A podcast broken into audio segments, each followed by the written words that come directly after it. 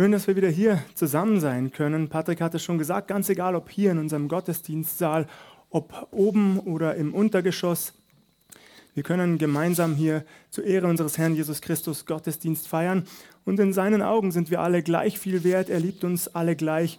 Und in dieser Gewissheit auch Gottesdienst zu feiern, das ist doch ganz wunderbar, oder etwa nicht? Und außerdem hoffe ich, ihr Lieben, dass ihr gut gefrühstückt habt Wobei manche tun das ja überhaupt nicht oder trinken lediglich eine Tasse Kaffee. Aber die, die es getan haben, sind hoffentlich satt geworden. Zumindest nehme ich das an. Hoffentlich. Heute feiern wir Erntedank. Es wurde schon erwähnt, ihr könnt es hier sehen. Und ich möchte auch die Gelegenheit nutzen, zunächst einmal Danke zu sagen an alle, die etwas beigesteuert haben zu diesem wunderbar dekorierten Tisch, der wieder einmal zeigt, wie jedes Jahr, es geht uns wirklich gut. Selbst wenn er nicht ganz so reichlich dekoriert ist wie jedes Jahr, es geht uns wirklich gut, nicht wahr? Unser heutiger Predigttext berichtet uns hingegen von Menschen, die Hunger hatten, großen Hunger. Sehen wir uns einmal an, wie es dazu kam. Ich lese aus Matthäus 15, die Verse 29 bis 32. Matthäus 15, die Verse 29 bis 32, wie immer nach der Übersetzung Martin Luthers. Und Jesus ging von dort weiter und kam an das Galiläische Meer und ging auf einen Berg und setzte sich dort. Und es kam eine große Menge zu ihm, die hatten bei sich Lahme, Blinde, Verkrüppelte, Stumme und viele andere und legten sie ihm vor die Füße.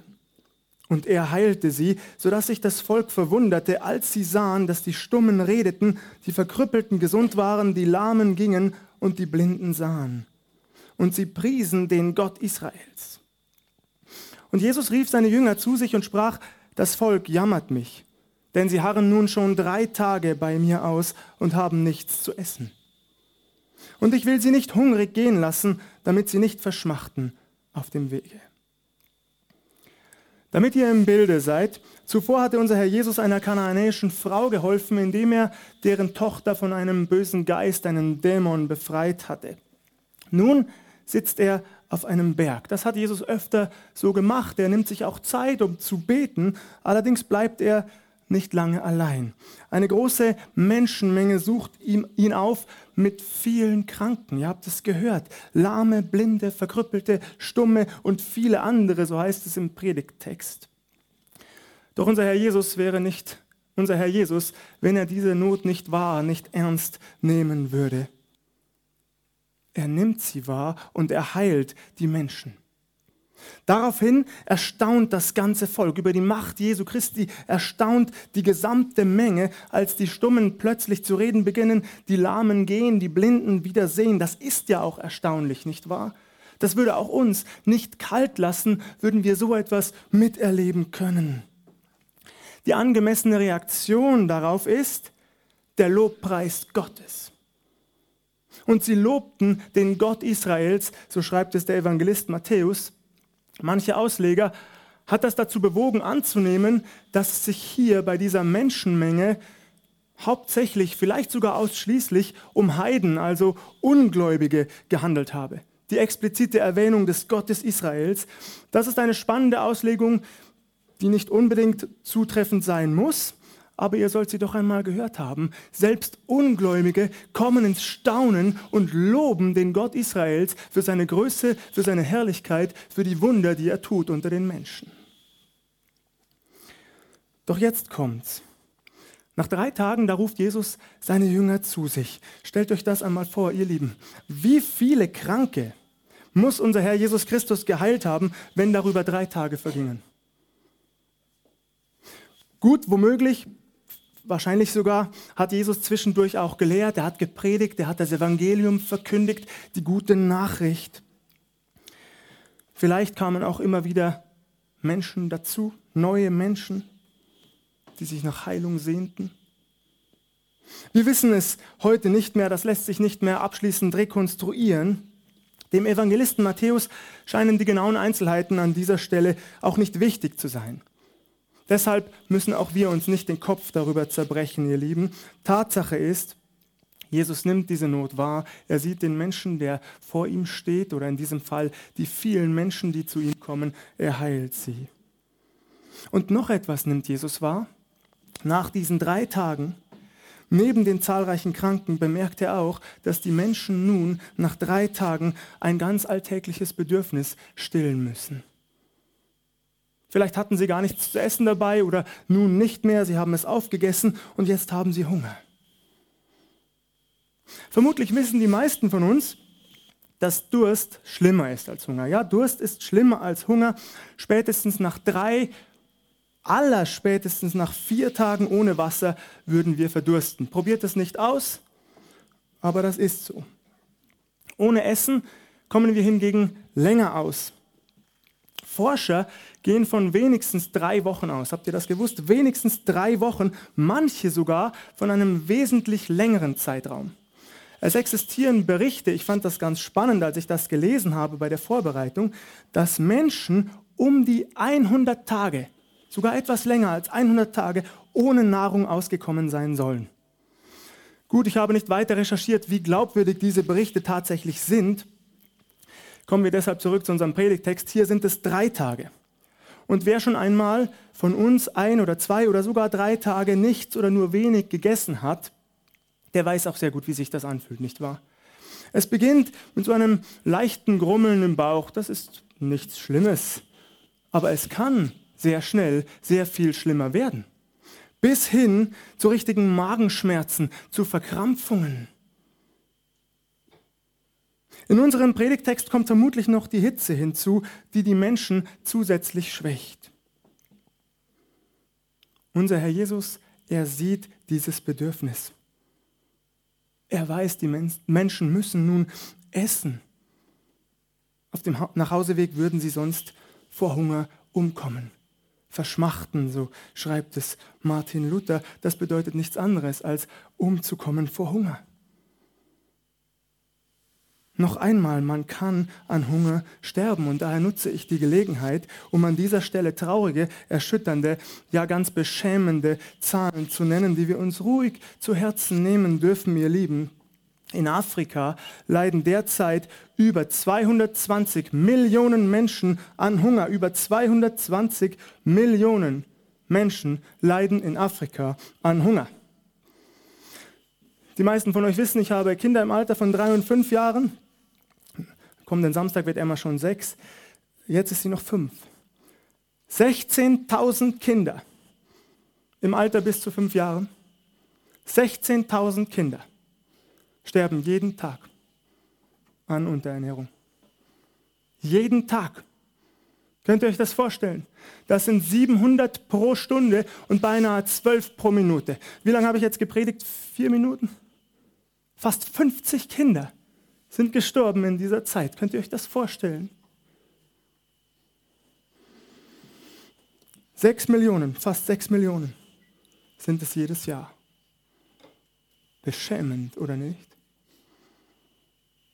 Behaltet das ruhig im Kopf. Im Durchschnitt wirft jeder von uns, jeder Deutsche, rund 80 Kilo Lebensmittel jährlich in den Müll. Und zwar nicht irgendwas, was schon total vergammelt ist, sondern genießbare Lebensmittel. Wir sprechen von genießbaren Lebensmitteln. 80 Kilo jedes Jahr, jeder von uns im Durchschnitt. Ist das nicht beschämend? Weltweit sind es beinahe 1,5 Milliarden Tonnen an genießbaren Lebensmitteln jedes Jahr. Das ist fast ein Drittel der Weltproduktion. Mehr als genug, um damit jeden hungernden Menschen zweimal satt zu bekommen. Und wisst ihr, das ist das Allerschlimmste, wisst ihr, warum wir wegschmeißen? Weil uns die Form nicht passt, sie ist nicht perfekt. Die Farbe eines Apfels ist nicht perfekt, wird aussortiert. Die Form einer Kartoffel ist nicht perfekt, schmeißen wir es weg. Deswegen sortieren wir aus, weil das Mindesthaltbarkeitsdatum überschritten wurde. Das ist nur eine Empfehlung. Das heißt noch lange nicht, dass Lebensmittel kaputt sind. Das kann sein, muss es aber nicht. Wir sortieren aus, um den Weltmarkt stabil zu halten. Und so sorgen wir dafür, dass die Reichen immer reicher werden und die Armen immer ärmer. Beschämend. Oder nicht? Es war nicht meine Absicht, jetzt eine gedrückte Stimmung unter uns hier zu verbreiten, aber ich wollte es euch doch einmal sagen, weil mich das sehr, sehr traurig gemacht hat und sehr, sehr beschämt hat, als ich diese Zahlen gelesen habe. Kommen wir damit zurück zu unserem Predigttext. Wie geht es dort weiter? Ich lese die Verse 33 bis 38. Da sprachen die Jünger zu ihm, zu Jesus, woher sollen wir so viel Brot nehmen in der Einöde, um eine so große Menge zu sättigen? Und Jesus sprach zu ihnen, wie viele Brote habt ihr? Sie sprachen, sieben und ein paar Fische. Und er ließ das Volk sich lagern auf die Erde und nahm die sieben Brote und die Fische, dankte, brach sie und gab sie den Jüngern. Und die Jünger gaben sie dem Volk. Und sie aßen alle und wurden satt. Und sie sammelten auf, was an Brocken übrig blieb, sieben Körbe voll. Und die da gegessen hatten, waren 4000 Männer ohne Frauen und Kinder. Bei unserem heutigen Predigtext handelt es sich um die sogenannte Speisung der 4000. Von diesem Wunder berichten die Evangelisten Matthäus und Markus. Daneben existiert, und das ist wahrscheinlich äh, das besser bekannte Wunder, die Speisung der 5000. Nebenbei, die Speisung der 5000, vielleicht wusstet ihr das, wenn nicht, dann lernt ihr etwas. Die Speisung der 5000 ist das einzige Wunder, das alle vier Evangelisten erzählen. Ihr werdet sonst kein Wunder im Neuen Testament finden oder in den Evangelien, das von allen vier Evangelisten berichtet wird. Eben nur dieses eine, die Speisung der 5000. Und nun sagen einige kritische Theologen, die Evangelisten Matthäus und Markus hätten dann anschließend aus ursprünglich einem Wunder zwei gemacht. Sie hätten sozusagen die Speisung der 4000 einfach hinzugedichtet, erfunden. Jesus hat noch etwas mehr gemacht. Er hat das noch einmal gemacht. Aber das ist nicht wahr. Wenn man sich jedoch die Berichte ansieht und einigermaßen genau liest, dann merkt man sehr schnell, dass zwischen diesen Berichten deutliche Unterschiede bestehen. Beispielsweise, was die Brote und Fische betrifft. Bei der Speisung der 5000 sind es fünf Brote und zwei Fische. In unserem Predigtext waren es sieben Brote und einige Fische. Ein weiterer Unterschied ist die Menge, die jeweils übrig bleibt. Bei der Speisung der 5000 bleiben zwölf Körbe übrig. Bei der zweiten, in unserem heutigen Predigtext, sieben.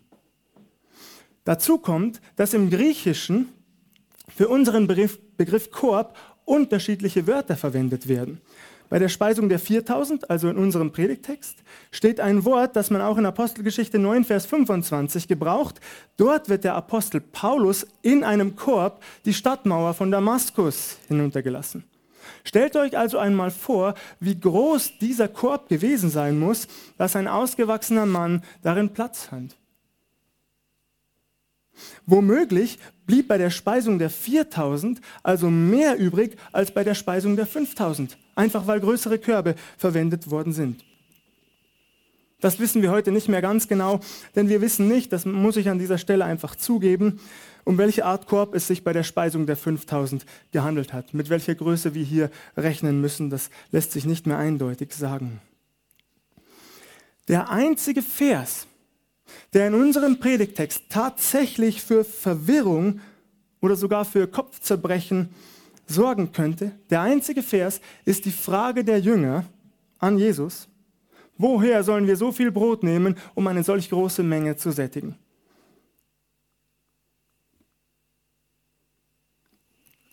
Wenn sie kurz zuvor tatsächlich die Speisung der 5000 miterlebt haben. Matthäus berichtet davon in Kapitel 14, die Speisung der 4000 steht in Kapitel 15, also nur ein Kapitel später. Wenn die Jünger also kurz vorher die Speisung der 5000 miterlebt hätten, so fragen kritische Theologen, warum zweifeln sie dann jetzt? Warum zerbrechen sie sich den Kopf? Sie haben es doch schon erlebt. Nun, Tatsache ist, ihr Lieben, Leider zweifeln die Jünger immer wieder, immer wieder von Anfang an. So vieles erleben sie an der Seite ihres Herrn und Meister, Meisters. Sie haben ja unmittelbar vor der Speisung der 4000 wieder erlebt, welche Macht Jesus hat. Er heilt die Kranken, Blinde sehen, Lahme gehen, Stumme reden, Taube hören. Und das haben sie immer wieder erlebt. die Heilung eines Kindes, das von einem Dämon besessen war und vieles andere. Übrigens auch schon vor der Speisung der 5000. Man könnte also an die kritische Theologie die Frage stellen, ja, sie hätten doch längst glauben müssen, oder nicht? Schon bei der Speisung der 5000. Von daher ist es kein sehr schlagkräftiges Argument, ihr Lieben. Es zeigt uns eher etwas über unseren menschlichen Charakter, über die Schwäche unserer menschlichen Natur, nämlich wie schwer wir zu überzeugen sind. Wie oft wir es wieder zulassen, dass Zweifel und Fragen in unserem Kopf aufsteigen. Und das, obwohl wir bereits mehrfach die Größe Gottes, Zeichen und Wunder in unserem Leben erlebt haben. Das ist kein Argument gegen die Wiederholung eines solchen Wunders. Es zeigt uns eher, wie schwach wir Menschen oft sind. Im Vertrauen und im Glauben. Ich glaube, wir haben es hier mit zwei Speisungswundern zu tun. Jedes Mal werden mehrere tausend Menschen satt. In unserem Text ist die Rede von 4000 Männern ohne Frauen und Kinder. Das legt sogar die Schlussfolgerung nahe, dass die Menge, die hier satt wurde, sehr viel größer war. Wie groß? Das wäre reine Spekulation. Ich möchte mich daran ehrlich gesagt nicht wirklich beteiligen. Hatte jeder Mann seine eigene Frau dabei? Und zusätzlich wie viele Kinder? Eines, zwei, drei? Keine Ahnung. Es spielt für mich aber auch keine große Rolle. Ob es 4000 waren, 10.000, 20.000, völlig egal für mich. Wisst ihr warum? So oder so zeigt auch dieses Wunder unseres Herrn Jesus Christus, dass ihm absolut nichts unmöglich ist. Absolut nichts. Er kann alles. Und es zeigt noch etwas, den Jüngern damals und auch uns heute Morgen. Wir dürfen ihm vertrauen. Bedingungslos. Spielt für ihn keine Rolle, ob es 5000 sind oder 4000. Spielt für ihn keine Rolle, wie viele Kranke zu ihm kommen. Wir dürfen ihm vertrauen, weil er es kann.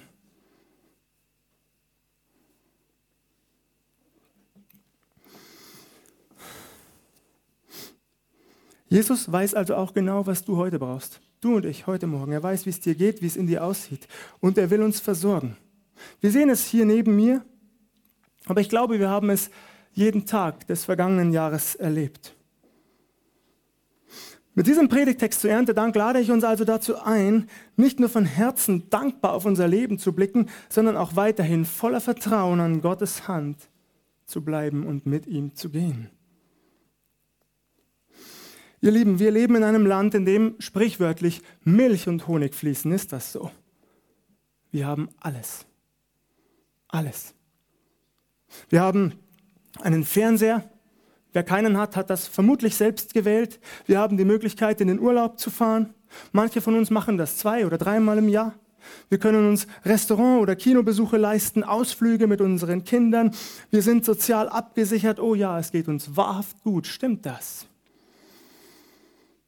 Aber ich möchte euch nicht vorenthalten, was deutsche Psychologen sagen, dass in unserem Land, in unserem Land unter Deutschen eine eher graue, angstvolle, unzufriedene Lebenseinstellung vorherrsche, ist das zu fassen.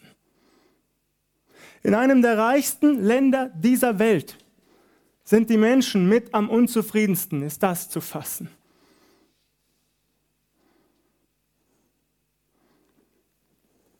Und ich lade uns ein, ganz praktisch, setzen wir uns einmal hin, vielleicht direkt heute Nachmittag, und beginnen wir mit einer Liste, auf der wir all die Dinge notieren, für die wir dankbar sein können. Ich behaupte, wir werden an einem Tag damit gar nicht fertig.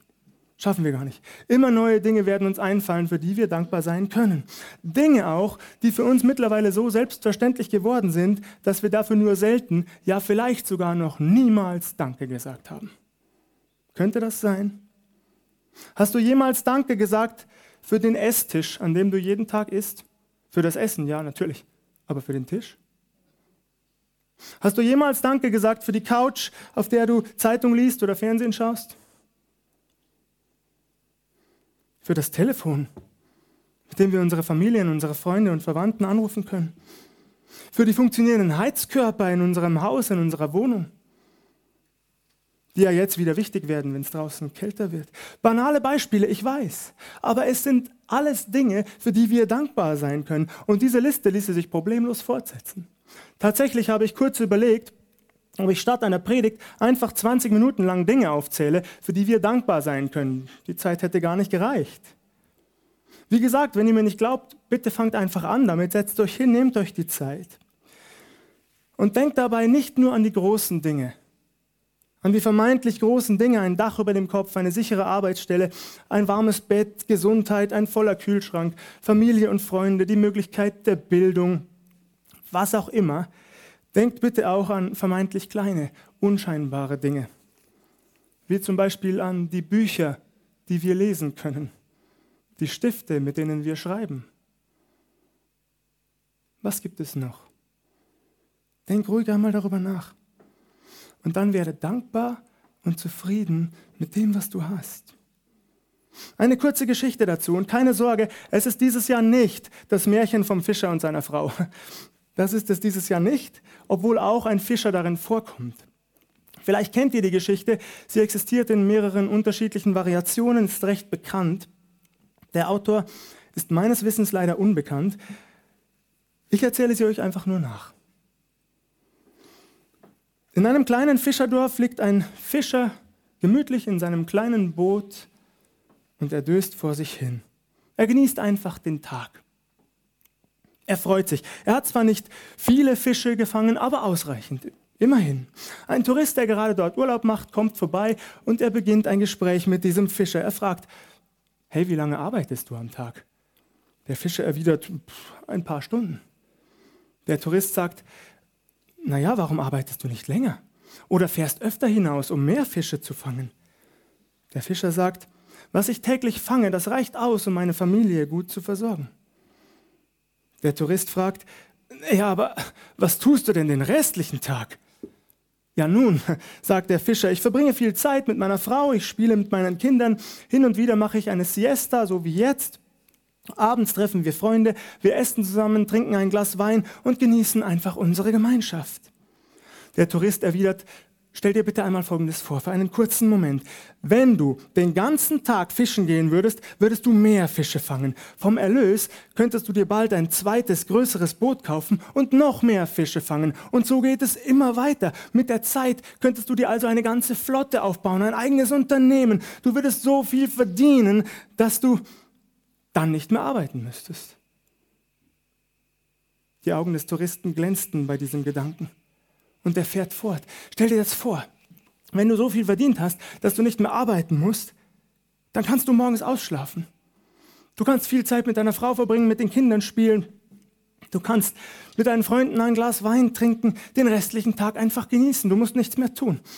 Und der Fischer erwidert nur mit Erstaunen, aber genau das Tue ich doch jetzt schon.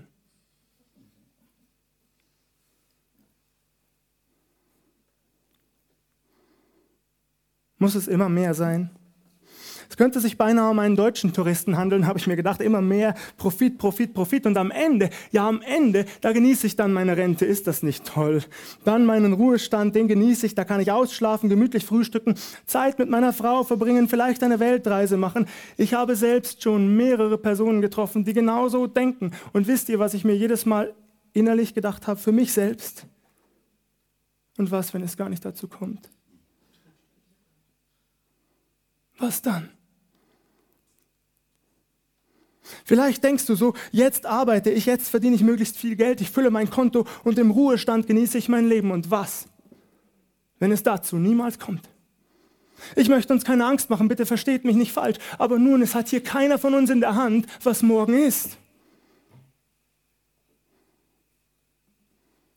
Also zöger dein Leben nicht hinaus auf einen Punkt, den du nicht in der Hand hast. Es ist ganz interessant, dass wir in der Bibel eine ganz ähnliche Geschichte finden. Spannend, dass unser Herr Jesus Christus bereits vor 2000 Jahren diesen Zusammenhang aufgreift. Er erzählt uns das Gleichnis vom sogenannten reichen Kornbauern. Immer wieder spannend nachzulesen in Lukas 12 ab Vers 13. Dieser Kornbauer hat eine reiche Ernte eingefahren. Es war so viel, dass er seine alten Scheunen einfach mal abreißt, neue errichtet, in denen er seine gesamte Ernte unterbringen kann. Anschließend lehnt er sich zurück und er sagt zu sich selbst in Lukas 12 Vers 19, liebe Seele, liebe Seele, du hast einen großen Vorrat für viele Jahre, habe nun Ruhe, iss, trink und habe guten Mut. Aber Gott sprach zu ihm, du Narr. Ein hartes Wort. Du Narr. Diese Nacht wird man deine Seele von dir fordern. Und wem wird dann gehören, was du bereitet hast? So geht es dem, der sich Schätze sammelt und ist nicht reich bei Gott. Zugegeben, das gestehe ich euch. Unser Herr Jesus sagt hier nicht aus, dass du nicht gut leben oder dass du nicht genießen darfst, was du dir erarbeitet hast. Aber lass dir an dieser Stelle ruhig noch einmal die folgende Frage gefallen. Muss es immer mehr sein? Um welchen Preis? Anhand dieses Gleichnisses vom reichen Kornbauern möchte ich zwei wesentliche Aussagen festhalten. Erstens, bitte vergiss niemals, ich schließe mich übrigens mit ein, bitte vergessen wir niemals, wem wir verdanken, was wir besitzen. Und zweitens, wichtiger als Wohlstand und Besitz ist immer, dass du Jesus Christus als Herrn und Erlöser in dein Leben aufgenommen hast. Es gibt nichts Wichtigeres als das auf dieser Welt zu deinen Lebzeiten. Und das Schöne ist, Jesus Christus ist gekommen, damit genau das möglich ist, dass du Frieden machen darfst und kannst mit dem lebendigen Gott. Und meine Frage ist heute, ich habe sie letzte Woche gestellt, aber diese Frage, man kann sie nicht oft genug stellen, deshalb stelle ich sie heute wieder. Hast du bereits Frieden geschlossen mit dem lebendigen Gott?